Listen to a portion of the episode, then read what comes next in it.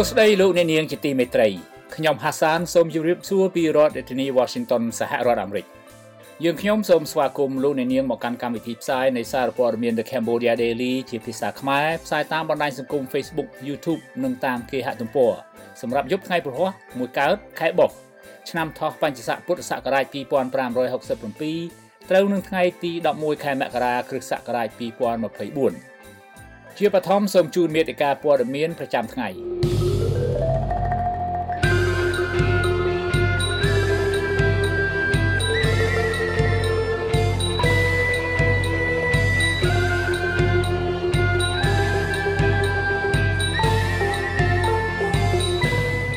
គ្រួសារសាច់ញាតិសមាជិកបកប្រឆាំងស្នើឲ្យរាជរដ្ឋាភិបាលដោះលែងសកម្មជននយោបាយឈប់ប្រើតុលាការគៀបសង្កត់គេនិយាយថាស្រុកខ្មែរជាប្រទេសកសិកម្មប៉ុន្តែខ្វះទឹកធ្វើស្រែប្រាំងអាជ្ញាធរអាកាសចរស៊ីវិលការពារបុគ្គលិកបម្រើការនៅអាកាសយានដ្ឋានសៀមរាបរឿងទាលុយអាជ្ញាធរដោះមីនស្នើឲ្យរាជរដ្ឋាភិបាលធ្វើច្បាប់ហាមមិនឲ្យបរិភោគសាច់សំណក់ឬសាច់ឆ្កែ មហាអំណាចពីរសហរដ្ឋអាមេរិកនិងចិនឆ្លងឆ្លើយគ្នារឿងតៃវ៉ាន់បោះឆ្នោតឬប្រធានាធិបតីតទៅនេះសូមជូនព័ត៌មានពឹស្ដា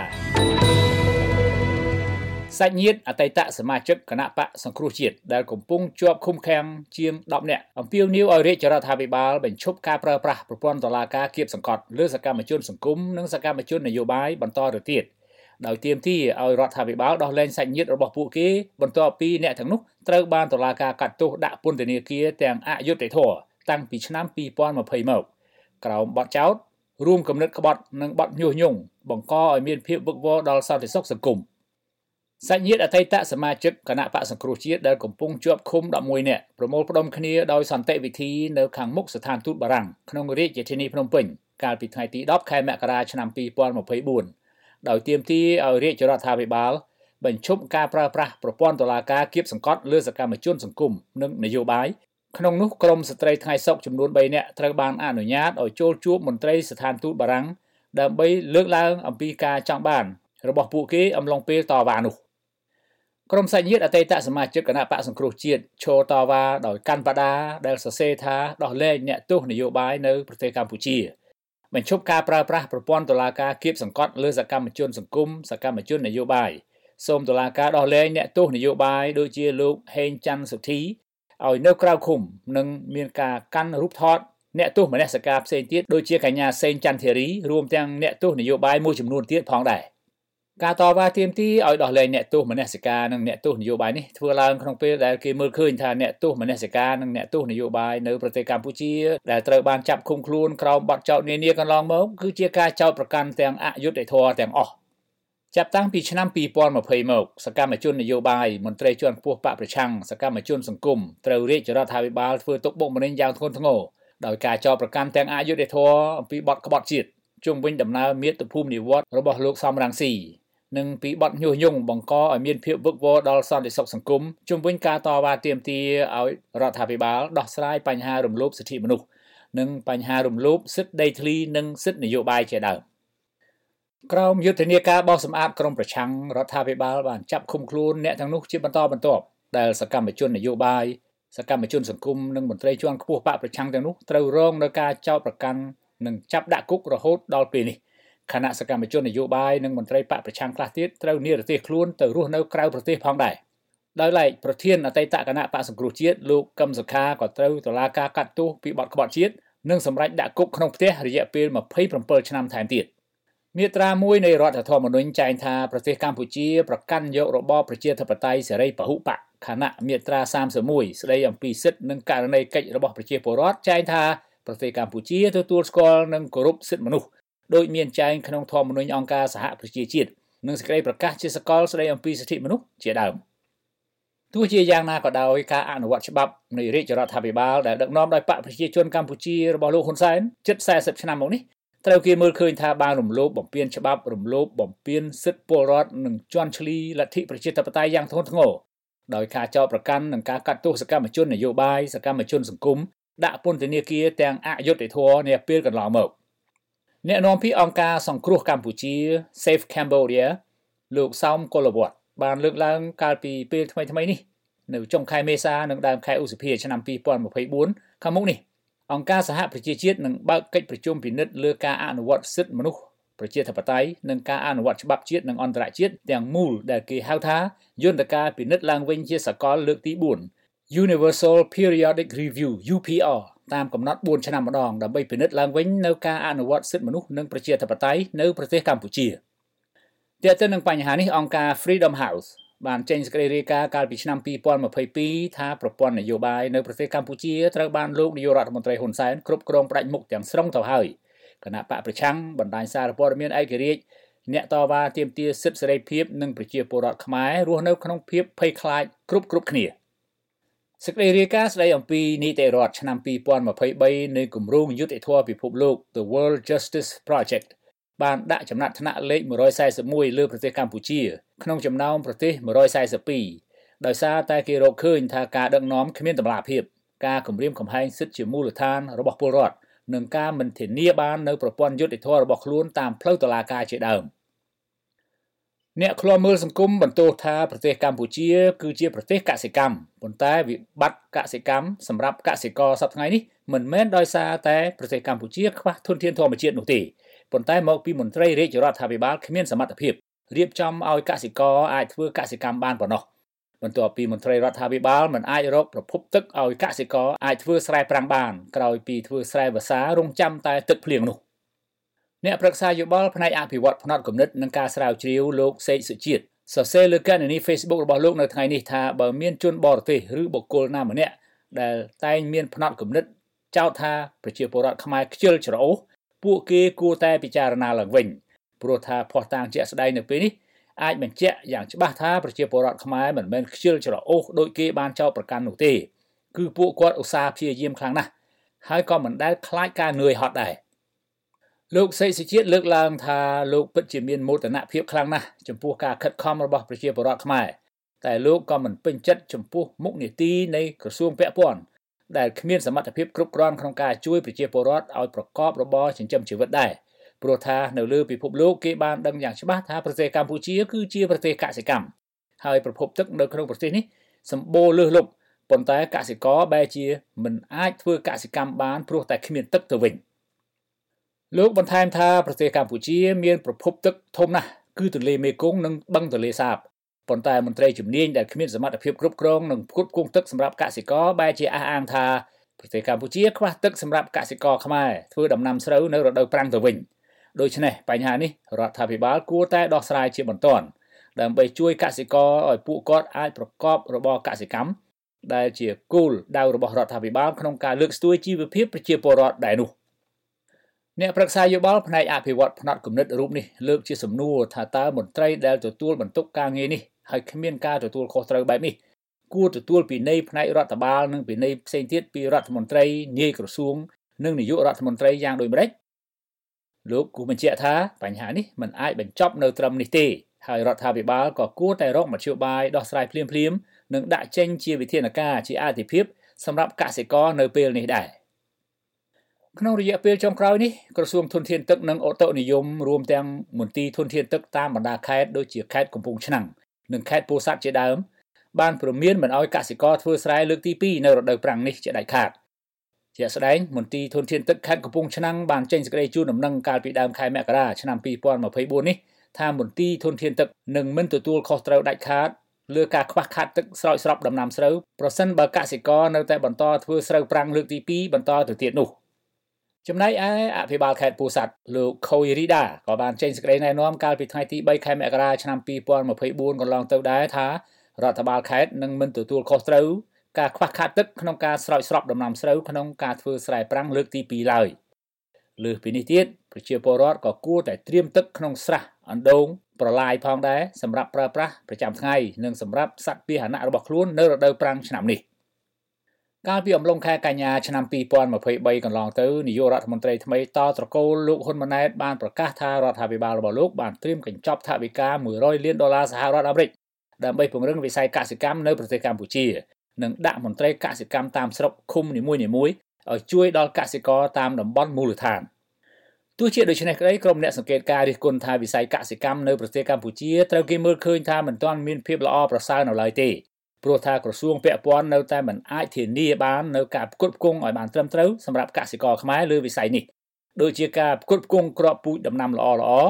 តម្លៃជីចុះថោកការផ្គត់ផ្គង់ទឹកសម្រាប់កសិករនិងលក់ចេញឲ្យមានតម្លៃខ្ពស់ពេលកសិករប្រមូលផលជាដើមទាក់ទិននឹងបញ្ហានេះមន្ត្រីជាន់ខ្ពស់នៃក្រសួងកសិកម្មរុក្ខាប្រមាញ់និងនេសាទមួយរូបធ្លាប់បានប្រាប់សារព័ត៌មាន The Cambodia Daily ក្នុងលក្ខខណ្ឌមិនបញ្ចេញឈ្មោះកាលពីពេលថ្មីៗនេះថា ផែនការអភិវឌ្ឍវិស័យកសិកម្មនៃរាជរដ្ឋាភិបាលនៅពេលនេះគឺច្របូកច្របល់មិនត្រូវតាមលំដាប់លំដោយទេព្រោះថាសពថ្ងៃនេះរាជរដ្ឋាភិបាលមិនអាចធានាឲ្យបាននៅការផ្គត់ផ្គង់ទឹកនិងបច្ចេកទេសផ្សេងៗឲ្យបានត្រឹមត្រូវសម្រាប់កសិករនៅឡើយ។មន្ត្រីនោះលើកឡើងថាប្រជាពលរដ្ឋដែលមានដីត្រឹម1ហិកតានឹងក្លាយជាអ្នកមានដី3ហិកតាភ្លាមភ្លាមបើរដ្ឋាភិបាលអាចធានាការផ្គត់ផ្គង់ទឹកឲ្យពួកគាត់ធ្វើស្រែបាន3ដងក្នុងមួយឆ្នាំ ប៉ុន្តែប្រសិនបើរដ្ឋាភិបាលចេះតែបណ្តែតបណ្ដោយឲ្យវិស័យកសិកម្មនៅតែរងគ្រោះដោយទឹកជំនន់នៅរដូវវស្សានិងរងគ្រោះរាំងស្ងួតនៅរដូវប្រាំងដោយពេលកន្លងមកនោះវិស័យមួយនេះនៅតែមិនអាចរីកចម្រើនទៅមុខជាដាច់ខាត។តើទៅនឹងបញ្ហានេះកសិករខេត្តពោធិ៍សាត់និងខេត្តកំពង់ធំប្រាប់សារព័ត៌មាន The Cambodia Daily នៅថ្ងៃនេះថាការធ្វើស្រែប្រាំងក្នុងតំបន់របស់ពួកគេសប្តាហ៍នេះមិនបានពឹងផ្អែកលើការផ្គត់ផ្គង់ទឹកពីរដ្ឋទេគឺពឹងតែទៅលើក្រុមហ៊ុនឯកជនប៉ុណ្ណោះ ក្នុងនោះកសិករក្នុងខេត្តកំពង់ធំបញ្ជាក់ថាក្រុមហ៊ុនផ្គត់ផ្គង់ទឹកសម្រាប់ធ្វើស្រែប្រាំងបានយកលុយពីកសិករក្នុង1ហិកតា40000រៀលខណៈកសិករក្នុងខេត្តពោធិ៍សាត់បញ្ជាក់ថាពួកគេត្រូវចំណាយ200,000រៀលក្នុង1ហិកតាសម្រាប់បង់ទៅឲ្យក្រុមហ៊ុនឯកជនដែលផ្គត់ផ្គង់ទឹកសម្រាប់ធ្វើស្រែប្រាំងរបស់ពួកគេសប្តាហ៍នេះលោកអ្នកនាងជាទីមេត្រីលោកអ្នកនាងអាចស្វែងរកព័ត៌មានរបស់ The Cambodia Daily ជាភាសាខ្មែរដែលបានផ្សាយនៅលើ Facebook រួចមកហើយបានដោយចូលទៅកាន់គេហទំព័ររបស់យើង តាមអាសយដ្ឋាន www.cambodiadaily.com នៅក្នុងគេហទំព័រនេះលោកអ្នកនាងអាចស្វែងរកព័ត៌មានរបស់ The Cambodia Daily ទាំងភាសាខ្មែរនិងភាសាអង់គ្លេសលោកអ្នកនាងក៏អាចស្វែងរក YouTube របស់យើងតាមអាសយដ្ឋាន www.youtube.com/thecambodiadailytm ប្រសិនបើលោកអ្នកនាងយល់ថាសារព័ត៌មានមួយនេះមានប្រយោជន៍ដល់សង្គមសូមលោកអ្នកនាងជួយទ្រទ្រង់ដល់កម្មវិធីផ្សាយរបស់យើងដោយចូលទៅកាន់អាសយដ្ឋាន www.cambodiadaily.com/donate បាទសូមអរគុណអញ្ញាធរអាកាសចរស៊ីវិលកម្ពុជាចោទថាការលើកយកសារបញ្ចេញមតិរបស់ភ្ញៀវទេសចរប្រមាណអ្នកមកសរសេររិះគន់ពីបុគ្គលិកអាកាសយានដ្ឋានអន្តរជាតិសៀមរាបអង្គរថ្មីថាបានសុំលុយធីបពីភ្ញៀវទេសចរគឺជាការចោទប្រកាន់ដែលគ្មានមូលដ្ឋាន និងជាចេតនាទុច្ចរិតដើម្បីបំផ្លាញកេរ្តិ៍ឈ្មោះអាកាសយានដ្ឋានថ្មីនេះតែប៉ុណ្ណោះអ្នកនាំពាក្យអាកាសចរស៊ីវិលលោកស៊ិនច័ន្ទសេរីវុទ្ធា អះអាងនៅថ្ងៃទី11ខែមករាឆ្នាំ2024នេះថារដ្ឋលេខាធិការដ្ឋានអាកាសចរស៊ីវិលបានខិតខំប្រឹងប្រែងក្នុងការសហការជាមួយស្ថាប័នជំនាញពាក់ព័ន្ធនឹងដើម្បីពង្រឹងនិងធ្វើឲ្យប្រសើរឡើងលើការផ្តល់សេវាដល់អ្នកដំណើរភ្ញៀវទេសចរក៏ដូចជាអតិថិជនទាំងអស់ដែលប្រើប្រាស់សេវាអាកាសយានដ្ឋានអន្តរជាតិសៀមរាបអង្គរស្របតាមគោលការណ៍នយោបាយរបស់រាជរដ្ឋាភិបាលយ៉ាងត្រឹមត្រូវបំផុតលោកស៊ិនច័ន្ទសេរីវុទ្ធាលើកឡើងថាបន្ទាប់ពីការដាក់សម្ពោធឲ្យប្រើប្រាស់ ជាផ្លូវការអាកាសយានដ្ឋានអន្តរជាតិសៀមរាបអង្គររដ្ឋលេខាធិការដ្ឋានអាកាសចរស៊ីវិលបានមើលឃើញថាអាកាសយានដ្ឋានអន្តរជាតិថ្មីនេះបានបង្ហាញសមត្ថភាពនិងលទ្ធភាពរបស់ខ្លួនក្នុងការជំរុញកំណើនភ្ញៀវទេសចរចេញចូលខេត្តសៀមរាបឲ្យមានការកើនឡើងគួរជាទីកត់សម្គាល់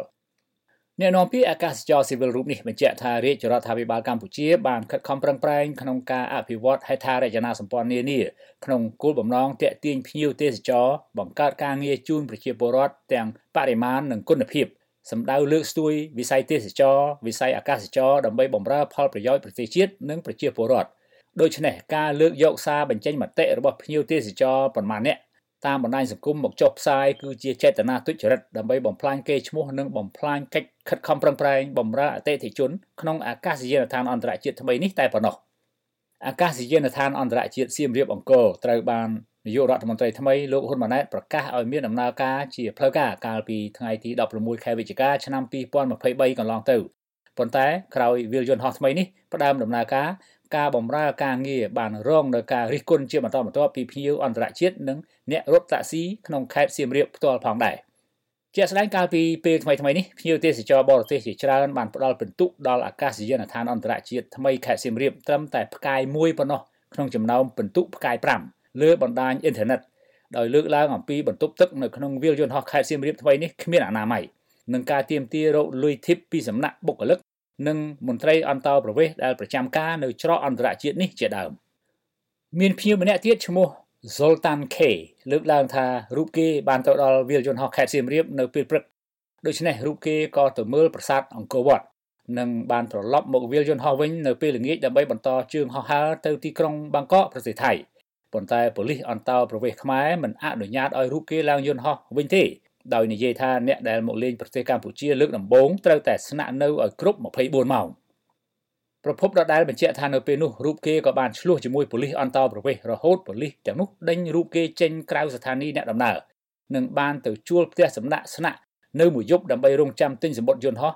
នៅថ្ងៃបន្ទាប់ដែលនេះគឺជាការធ្វើដំណើរកំសាន្តដ៏អាក្រក់ដែលរូបគេមិនធ្លាប់បានជួបប្រទេសតាំងពីដើមមក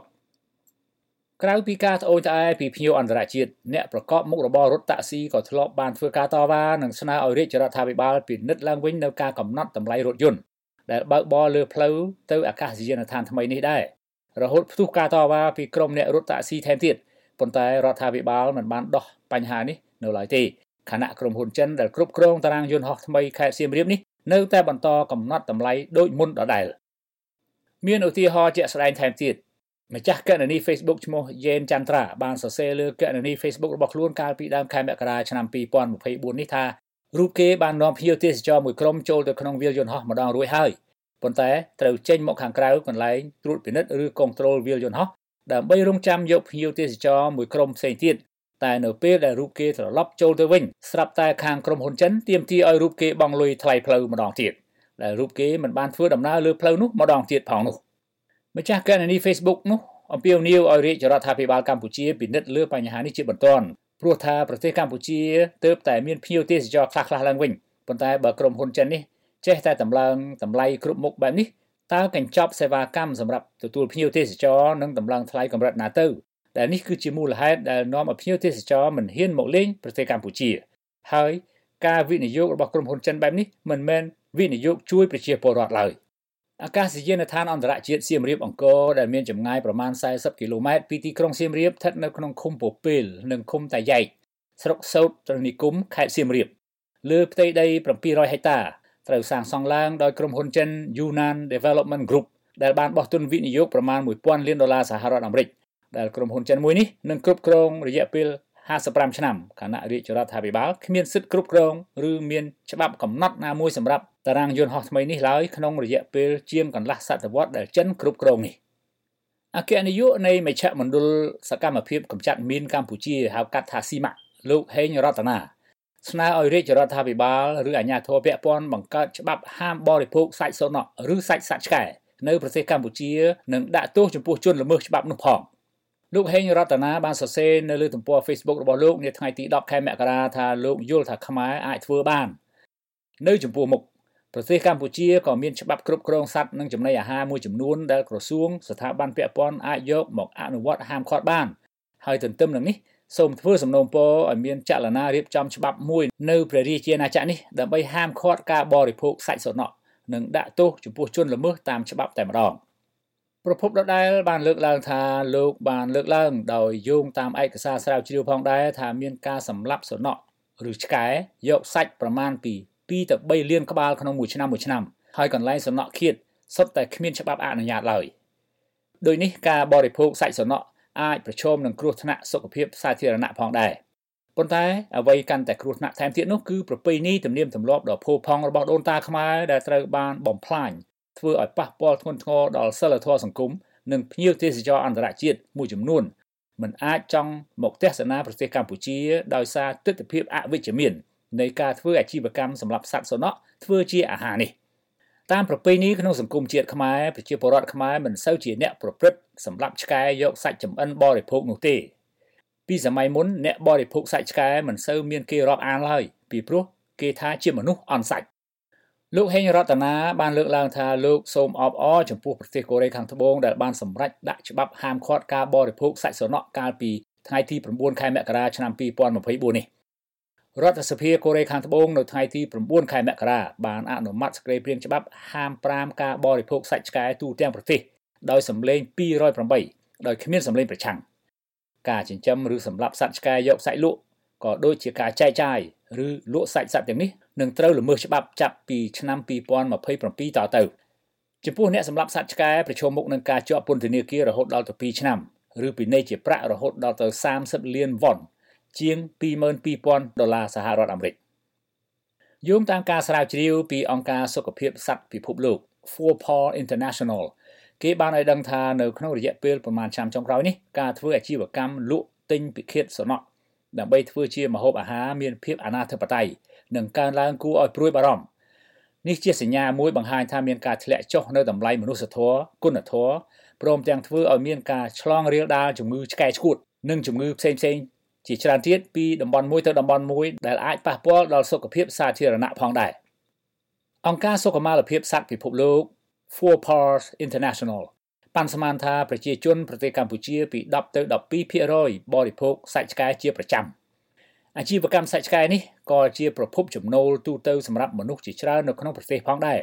ដោយសាច់នេះមានតម្លៃដល់ទៅ3ដុល្លារសហរដ្ឋអាមេរិកក្នុង1គីឡូក្រាម នៅក្នុងទីក្រុងភ្នំពេញមានភោជនីយដ្ឋានជាង100កន្លែងដែលលក់សាច់សំណក់ឬសាច់ឆ្កែលោកអ្នកនាងជាទីមេត្រីជាបន្តទៅទៀតនេះសូមជូនព័ត៌មានអន្តរជាតិ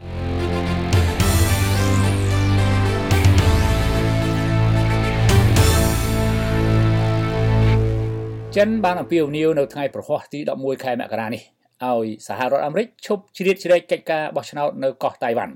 និងបានថ្កោលទោសចំពោះការធ្វើទស្សនកិច្ចទៅវិញទៅមករវាងមន្ត្រីអាមេរិកនិងមន្ត្រីដែនកោះនេះបន្ទាប់ពីក្រុង Washington បានបង្ហើបថាខ្លួនមានផែនការបញ្ជូនគណៈប្រតិភូក្រៅផ្លូវការមួយក្រុមទៅកាន់កោះនេះក្រោយការបោះឆ្នោតប្រធានាធិបតីនិងសភាតៃវ៉ាន់អាណត្តិថ្មីរួចរាល់ហើយនោះតាមការឲ្យដឹងពីទីភ្នាក់ងារព័ត៌មាន Reuters ដែនកោះតៃវ៉ាន់នឹងបោះឆ្នោតប្រធានាធិបតីនិងសភានៅថ្ងៃទី13ខែមករាចុងសប្តាហ៍នេះដែលអ្នកមានសិទ្ធិបោះឆ្នោតមានជិត20លាននាក់ អ្នកនាំពាក្យក្រសួងការបរទេសចិនអ្នកស្រីម៉ៅនីងបាននិយាយថាក្រុង Washington ចាំបាច់ត្រូវបញ្ឈប់សកម្មភាពជ្រៀតជ្រែកគ្រប់ទម្រង់ក្នុងដំណើរការបោះឆ្នោតនៅតំបន់កោះតៃវ៉ាន់ដើម្បីជៀសវាងការបង្កការខូចខាតធ្ងន់ធ្ងរថែមទៀតចំពោះទំនាក់ទំនងចិនសហរដ្ឋអាមេរិកបើតាមអ្នកនាំពាក្យរូបនេះចិនតែងតែប្រកាន់ជំហរជំទាស់យ៉ាងម៉ឺងម៉ាត់ចំពោះការធ្វើការប្រស្រ័យទាក់ទងគ្នាផ្លូវការ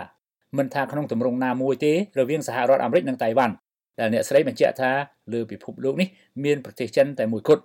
ហើយកោះតៃវ៉ាន់ជាផ្នែកពុំអាចកាត់ផ្ដាច់បានពីទឹកដីរបស់ចិននោះទេ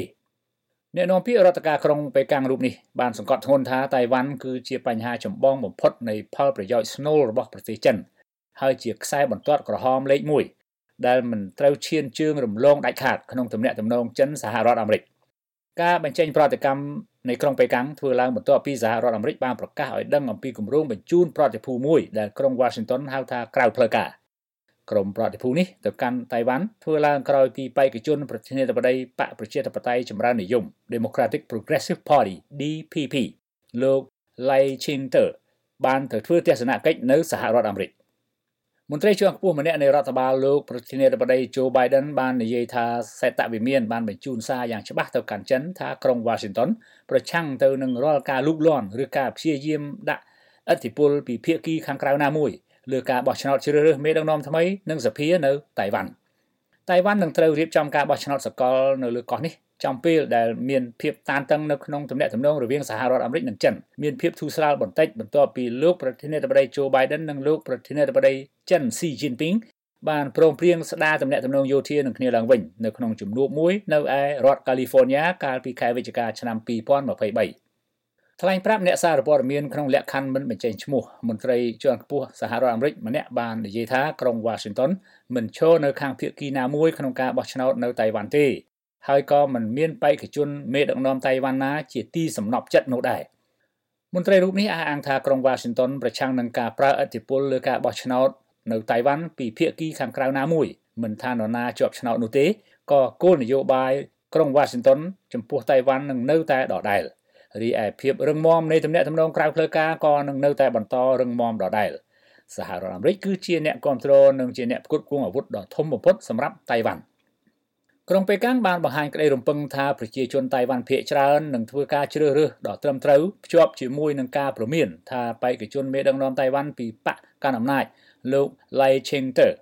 គឺជាមនុស្សគ្រោះថ្នាក់ដែលអាចបង្កឲ្យចំនួនឬការប្រឈមមុខដាក់គ្នានៅក្នុងតំបន់ច្រកសមុទ្រតៃវ៉ាន់ផ្ទុះឡើងលោក Chen Binhua អ្នកនាំពាក្យម្នាក់ពីការិយាល័យចិនទទួលបន្ទុកកិច្ចការតៃវ៉ាន់បានបញ្ជាក់នៅក្នុងសេចក្តីថ្លែងការណ៍មួយថាលោក Lai Ching-te ពីគណៈបក កាន់អំណាចតៃវ៉ាន់គឺគណៈបកប្រជាធិបតេយ្យចម្រើននិយមគឺជាមនុស្សម្នាក់ដែលចង់ឲ្យតៃវ៉ាន់ប្រកាសឯករាជ្យហើយបើលោក Lai Ching-te ជាប់ឆ្នោតបរិះនេះអាចក្លាយជាមេក្រុមឧទាម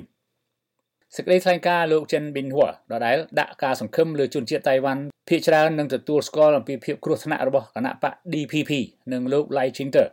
ដែលអាចនឹងបង្កទៅជាចំនួននឹងការប្រជុំមុខដាក់គ្នាពីត្រៃទាំងសងខាងនៃច្រកសមុទ្រតៃវ៉ាន់ កាលពីដើមសប្តាហ៍នេះលោក Lai Ching-te បាននិយាយនៅក្នុងសន្និសីទសារព័ត៌មានមួយថាលោកនឹងរក្សាស្ថានភាពដើមនៅក្នុងតំបន់ច្រកសមុទ្រតៃវ៉ាន់ក៏ដូចជាការលើកកម្ពស់សន្តិភាពប្រសិនបើជាប់ឆ្នោតជាមេដឹកនាំថ្មីកោះតៃវ៉ាន់ព្រមទាំងបើកចំហកិច្ចពិភាក្សាជាមួយក្រុងប៉េកាំងផ្អែកលើគោលការណ៍ស្មើភាពគ្នានិងសេចក្តីថ្លៃថ្នូរខុសប្លែកពីអាណត្តិមុនមុនដែលការបោះឆ្នោតផ្ដោតលើបេក្ខជនប្រធានាធិបតីសំខាន់ពីររូបប៉ុណ្ណោះ តែការបោះឆ្នោតលើកនេះគឺជាការប្រកួតប្រជែងរវាងបេក្ខជនសំខាន់សំខាន់3រូបគឺមានលោក Lai Ching-te មកពីបកប្រជាធិបតេយ្យចម្រើននិយមហៅកាត់ថា DPP ជាបកកណ្ដាលអំណាចនៅតៃវ៉ាន់ជាបកមានទំនោរគ្រប់គ្រងឯករាជ្យភាពនៃកោះតៃវ៉ាន់ហើយមានសហរដ្ឋអាមេរិកការពារពីក្រោយបកនេះត្រូវតទល់ជាមួយលោក Hu Yui ពីគណៈបកគួមេងតាង KMT និងលោក Go Wenger មកពីគណៈបកប្រជាជនតៃវ៉ាន់ TPP ដែលបកទាំងពីរនេះមានទំនោរទៅរកក្រុងប៉េកាំងតាមការចង់បានពីទីក្រុងប៉េកាំងពិតណាស់ចង់ឲ្យគណៈបកគួមេងតាងទទួលបានជ័យជំនះឬយ៉ាងហោចណាស់គណៈបកប្រជាជនតៃវ៉ាន់ TPP ដែលទើបបង្កើតថ្មីការស្ទង់មតិចុងក្រោយចេញផ្សាយកាលពីដើមខែមករាកន្លងទៅនៅតែបង្ហាញថាលោក Lai Ching-te និងគណៈបក DPP អាចនឹងទទួលបានជ័យជំនះនៅពេលដែលគណៈបកប្រជាធិបតេយ្យចម្រើននិយមនិងលោក Lai Ching-te ជាបេក្ខជនតំណែងប្រធានាធិបតីនៅតែរក្សាប្រជាប្រិយភាពខ្លាំងជាងបកប្រឆាំងពីនេះប្រព័ន្ធផ្សព្វផ្សាយរដ្ឋខាងចិនកុម្មុយនីសបានបញ្ជូនសារគម្រាមអ្នកគ្រប់គ្រងបកកណ្ដាលអំណាចនិងលោក Lai Ching-te ថាជំរឿសមានពីរនៅចំពោះមុខគឺផ្លូវទៅរកសន្តិភាពនិងបន្តរក្សាប្រជាធិបតេយ្យអាយ៉ងរបស់ពួកលោកខាងលិចតើរើសយកមួយណាសម្រាប់ការបោះឆ្នោតនៅថ្ងៃសៅរ៍ចុងសប្តាហ៍នេះពិភពលោកកំពុងសម្លឹងមើលការបោះឆ្នោតនៅតៃវ៉ាន់ថាតើបេក្ខជនប្រធានាធិបតី3រូបនេះ មួយណានឹងក្លាយជាមេដឹកនាំកោះតៃវ៉ាន់ជាដែនកោះមានប្រជាជនជិត24លាននាក់ដែលចិនគម្រាមលើកតបវាយលុកដែនកោះនេះព្រោះតែចិនចាត់ទុកតៃវ៉ាន់ជាខេត្តមួយរបស់ចិនក្រោមសេចក្តីសម្រេចចិត្តលេខ2758នៃអង្គការសហប្រជាជាតិ លោកអ្នកនាងជាទីមេត្រីលោកអ្នកនាងក៏អាចស្វែងរកទំព័រ Facebook របស់យើងតាមអាស័យដ្ឋាន www.facebook.com/withoutfearorfavorkh សូមជម្រាបថានេះជាការបើកទំព័រជីវិតទី2នៃសារព័ត៌មាន The Cambodia Daily លើប្រព័ន្ធអ៊ីនធឺណិតដែលយើងនឹងនាំមកជូនលោកអ្នកនាងនៅព័ត៌មានទាន់ហេតុការណ៍ស្ដីរាយការណ៍លម្អិតបទវិភាគនិងវេទិកាសួរដេញដោលនានាពាក់ព័ន្ធនឹងស្ថានភាពនយោបាយយោធាសេដ្ឋកិច្ចសិល្បៈវប្បធម៌ការអប់រំកីឡានិងកម្មវិធីជាច្រើនទៀត សារព័ត៌មាន The Cambodia Daily ជាសារព័ត៌មានឯករាជ្យដែលបម្រើនិងដើរតាមបន្ទាត់នីតិវិទ្យាជីវៈសារព័ត៌មាននិយាយការពិតឥតភ័យខ្លាចរអានុគ្រោះក្នុងទិសដៅធ្វើវិភាគទានផ្ដាល់យុទ្ធធម៌សង្គមហើយមិនថិតក្រោមឥទ្ធិពលបុគ្គលក្រុមបកឬពួកណាមួយនោះឡើយលោកអ្នកនាងជាទីមេត្រីយើងខ្ញុំសូមអរគុណលោកអ្នកនាងដែលបានខិតខំចំណាយពេលវេលាតាមដានស្ដាប់និងទស្សនាកម្មវិធីផ្សាយសារព័ត៌មាន Cambodia Daily តាមបណ្ដាញសង្គម Facebook យើងនឹងវិលមកជួបលោកអ្នកនាងទៀតនៅថ្ងៃស្អែកប្រសិនបើលោកអ្នកនាងមានសំណួរឬយោបល់សូមសរសេរទៅកាន់កម្មវិធីផ្សាយរបស់យើងតាមអាស័យដ្ឋាន www.facebook.com/withoutfearorfavorkh សូមជូនពរលោកអ្នកនាងឲ្យបានប្រកបតែសេចក្តីសុខសេចក្តីចម្រើនគ្រប់ទិវារាត្រីសូមជម្រាបលា